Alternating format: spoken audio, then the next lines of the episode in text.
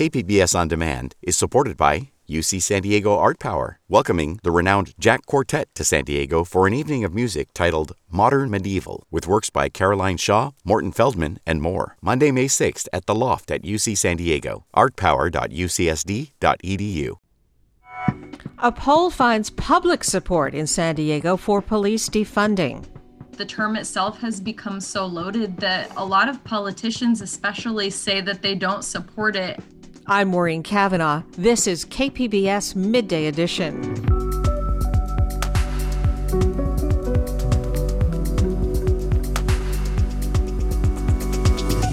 We look at one of the state propositions on this year's ballot, Prop 20. It's a noticeable shift away from throw away the key to we support rehabilitation. And our weekend preview explores what to do on this very different and even scarier Halloween. Stay with us for Midday Edition. It's coming up next.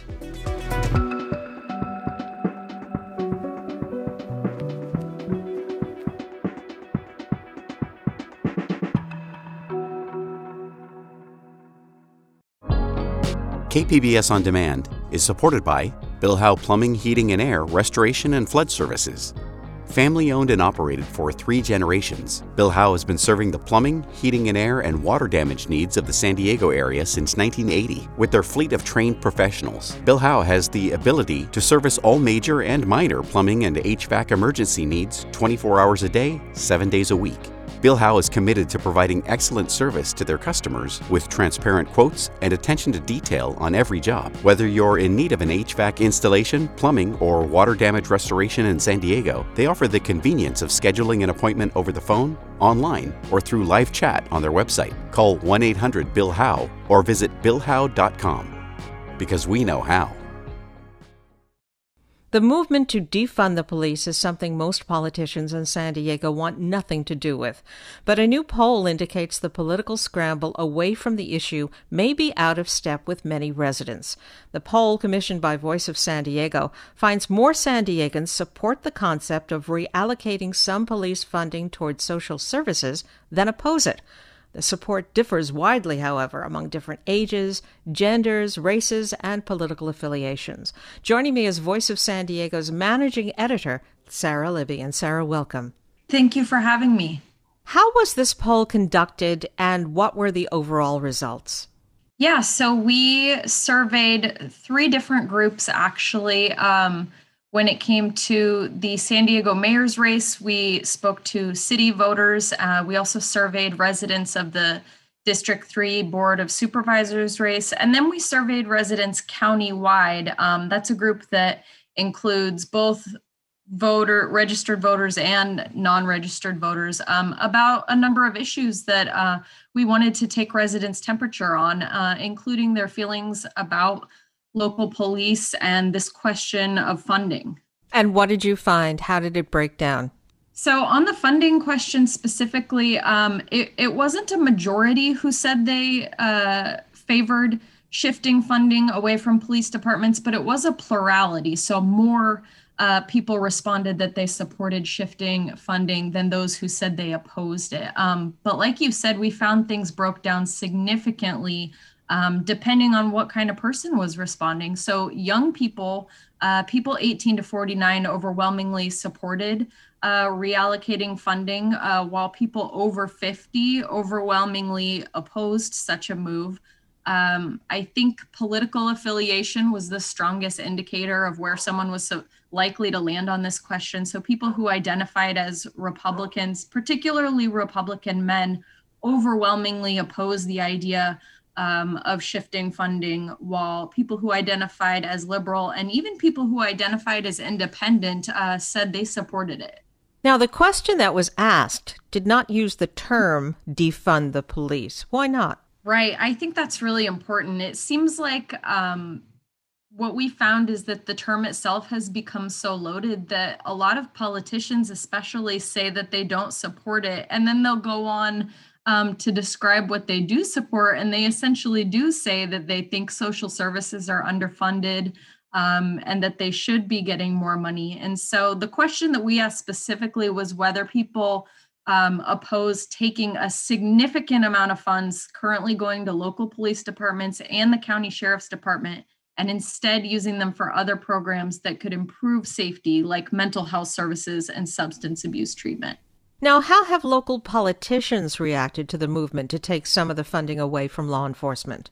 Uh, well, like you said, they certainly haven't been supportive. We saw earlier this year the San Diego City Council, which is represented by a super majority of Democrats, um, didn't just decline to reallocate funding, they actually increased funding for the San Diego Police Department. Um, the two Democratic candidates for mayor of San Diego have both said they do not support the idea um, of defunding. The Democratic Attorney General of California told us um, last month that defunding police is something he could never support. We also saw Governor Gavin Newsom veto a, a bill that included a pilot project um, for having community groups serve as first responders in certain situations. And so even though the poll found that Democrats and independents um, really favor this idea, we've seen Democratic politicians at all levels of government um, haven't reacted that way. And the present County Board of Supervisors is not in support either, is it?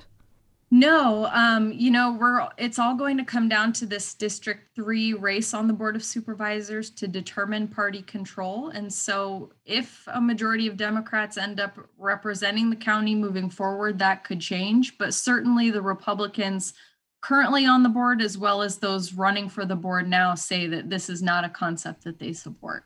Well, like the uh, residents that you polled, many politicians who say they don't support defunding also say they don't want police to be mental health or social service workers. So, is it this phrase that's stopping them get to get on the bandwagon and support this idea?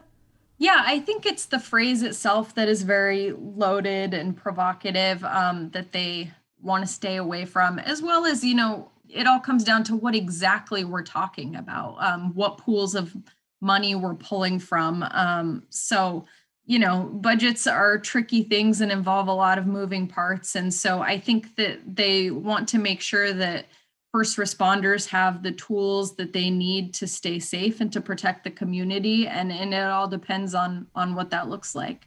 Now, you spoke with a defunding advocate about the results of this poll. What was her reaction? So she said that she thinks it's going to take a lot more time for politicians, even Democratic politicians, to come around to some of these concepts. Um, but she expressed a lot of hopefulness. She said that this is the most, you know, sustained movement for um, police reform that she has seen in her career of, of years and years of advocating for these types of changes. So she does think that change is on the way, but you know, it's not going to happen overnight. I've been speaking with Voice of San Diego's managing editor, Sara Libby. And Sara, thank you so much. Thanks for having me. The mail in ballot turnout continues to be phenomenal this year, and this weekend, in person voting begins at polling locations across San Diego. One of the many state propositions on the ballot, Proposition 20, would roll back some of the criminal justice reforms California has passed in recent years. Key to this issue is the rhetoric used about crime over the years and how that rhetoric has changed. KQED's Kate Wolffe has more. In the 1990s, California led the nation in passing a spate of tough on crime laws. Here's a 1994 ad for Republican gubernatorial candidate Pete Wilson. Rape, an ugly word, a devastating crime. The victim does life, and yet the average rapist in California spends less than five years behind bars. One of the most harsh and recognizable laws of that era was 1994's Three Strikes Law. Backed by Wilson with bipartisan support, it put people in state prisons for decades for a third offense, even if it was nonviolent. It used to be, even in California, that an effective campaign was to talk about law and order, that you were really, really for it as a Republican, or that you weren't against it as a Democrat. That's Dr. Fernando Guerra, a political science professor at Loyola Marymount University. As the state packed its prisons and spending ballooned, however, public sentiment slowly began to change. And after a Supreme Court order to lower the prison population, voters passed a series of reforms that softened some criminal penalties. Now, law enforcement groups have put Prop 20 on the ballot to roll back some of those reforms. It would increase penalties on some theft and fraud crimes and exclude thousands of people from early parole. Yes on 20 consultant Richard Temple says people who have committed violent crimes shouldn't be eligible for early release. But in this moment of racial reckoning and amid calls for more oversight of police and prisons, Temple is also quick to contend that the measure won't send people to prison. This initiative does not increase the prison population. Not one new inmate will go to prison. Temple's technically right. Prop 20 would send more people to jail, not prison, and keep some people in prison longer. But for a ballot measure backed by prosecutors and police, it's a noticeable shift away from throw away the key to we support rehabilitation. Temple says under the current system, people with drug and mental health problems are falling through the cracks. Those people will get better treatment. How is this taking care of them by letting them over and over steal and not get treatment. Temple is referring to a more tough love approach get help or go to jail. But an analysis by the Center on Juvenile and Criminal Justice found that Prop 20 would undercut rehabilitation by redirecting money from those programs back to locking people up. Opponents of Prop 20 say, despite the softer rhetoric from the other side, this is just the same playbook with a different script. Lenore Anderson helped write some of the reforms that Prop 20 is seeking to roll back. Now is the time to go further with reform. But what Prop 20 does is seeks to send us back. Prop 20 is an effort to return California to its tough on crime mass incarceration past. Ultimately, it'll be up to the voters to decide whether California has become too lenient. But Professor Guerra says if Prop 20 passes, it will send an important message. Clearly, there's been tremendous momentum from the criminal justice proponents. This would indicate that that momentum has gone too far. But if Prop 20 fails, it could be that the reforms are here to stay. That was KQED's Kate Wolffe. You can locate the new in person polling place in your area by checking the back of your sample ballot for the address, or you can click the How to Vote button on our voter guide at kpbs.org.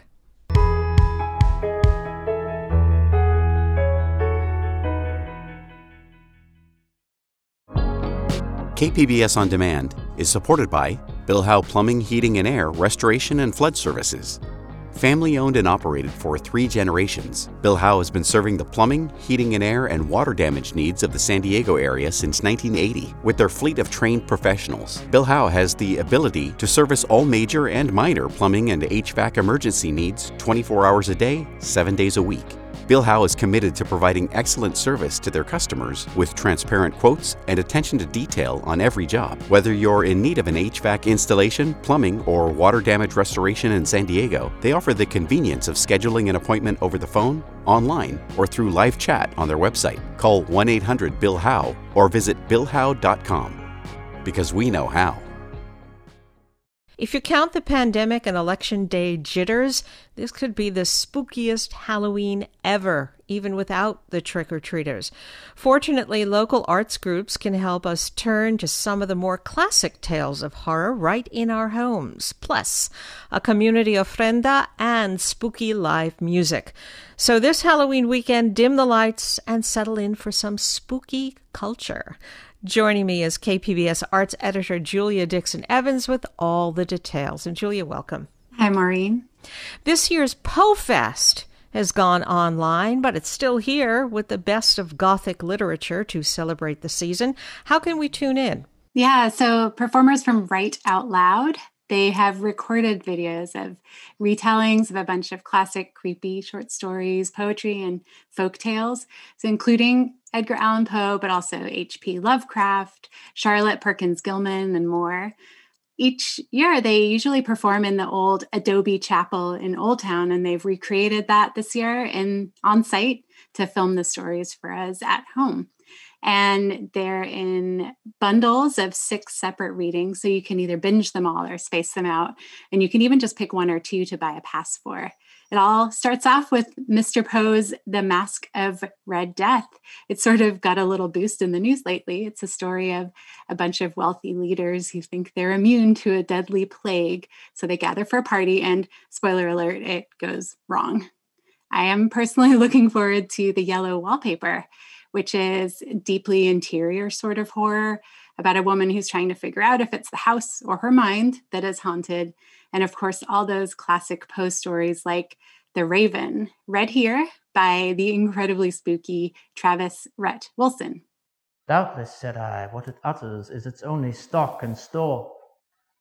Caught from some unhappy master, whom unmerciful disaster followed fast and followed faster, till his songs one burden bore, till the dirges of his hope that melancholy burden bore, of never, never more.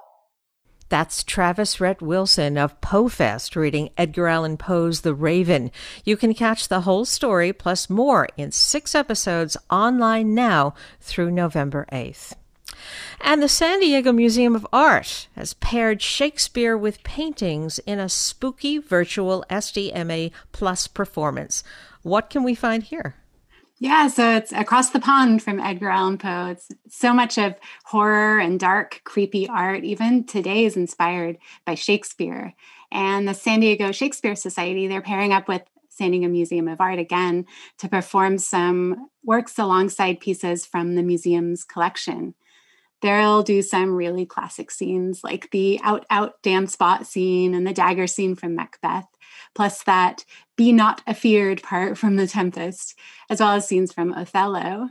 Plus, it's not just Shakespeare. I'm excited about the pairing of Emily Dickinson's I Felt a Funeral in My Brain poem with contemporary abstract artist Nancy Lawrence's chaotic gold tinged work. And these virtual SDMA Plus offerings, they've run on the short side during quarantine. So I'm really looking forward to this one being packed to the gills with stuff. It's a video format on YouTube, so you can experience the art too. San Diego Museum of Art Plus San Diego Shakespeare Society performs spooky works of literature with art from the museum. That's online Saturday. That's Halloween at 6 p.m. Dia de los Muertos starts on Sunday, and City Heights Art Space You Belong Here has a special offering. Tell us about their community ofrenda. Yeah, You Belong Here brought in artist Maria Romero to install a public altar. Her ofrendas are really beautiful pieces, and one nice part about this project is that it's viewable from the outside through You Belong Here's windows 24 hours a day through Monday. So you can go to pay your respects and celebrate those who came before you, even if you're not quite ready to go indoors. But if you are, You Belong Here is offering short indoor viewings of no more than four people at a time so you can interact with the altar. They're open this afternoon until 4 and Saturday and Sunday from 10 to noon, and masks are required. Mario Romero's community ofrenda will be on view at You Belong Here in City Heights through Monday. And in the scary music world, let's head back to the 1980s. What does the Belly Up have to offer this weekend? Yeah, so Dead Man's Party is an Oingo Boingo cover band, and what good is Halloween without Oingo Boingo? Dead Man's Party is an eight piece band with a three piece horn section, and they're from San Diego. They'll take the belly up stage Saturday night to live stream a bit of Danny Elfman energy right to our houses. You can expect all your favorite spooky Oingo Boingo hits. And this is also the kickoff to Belly Up's 10 concert virtual tour series and proceeds support the venue and all the artists who regularly share the stage. So you can get tickets just for this show or a pretty good discount on all 10 in the tour. Dead Man's Party streams live from the Belly Up Saturday at 8 p.m. And let's have a listen to Weird Science covered by Dead Man's Party.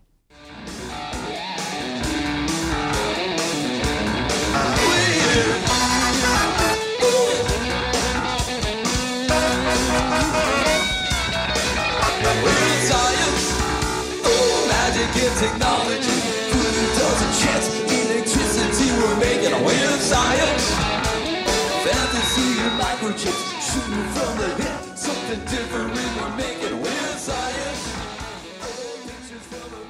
And Julia, just briefly remind us about the county health guidelines about trick or treating this year. Yeah, they're recommending that people avoid traditional door to door trick or treating. They even point out that leaving out bowls of candy on the porch is unsafe. And instead, they recommend one way trick or treating where you have individually wrapped goodie bags lined up outdoors so families can grab them while practicing social distancing. You can check the county's special Halloween fact sheet online. So, yeah, I mostly just recommend listening to Poe stories. yes, keeps us safe, right? I've been speaking with KPBS arts editor and producer Julia Dixon Evans. For more arts events, you can go to kpbs.org/arts or sign up for the weekly KPBS Arts newsletter. Happy Halloween, Julia. You too, Maureen. Thank you.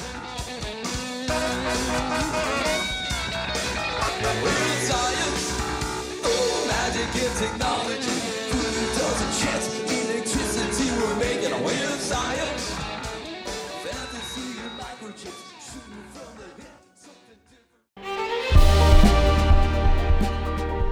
Hi, I'm Bill Hoehn. And I'm Ted Hoehn. Over the past 50 years, our family has brought many world class dealerships to Carlsbad, including Mercedes Benz, Porsche, Audi, Honda, Acura, Jaguar, and Land Rover.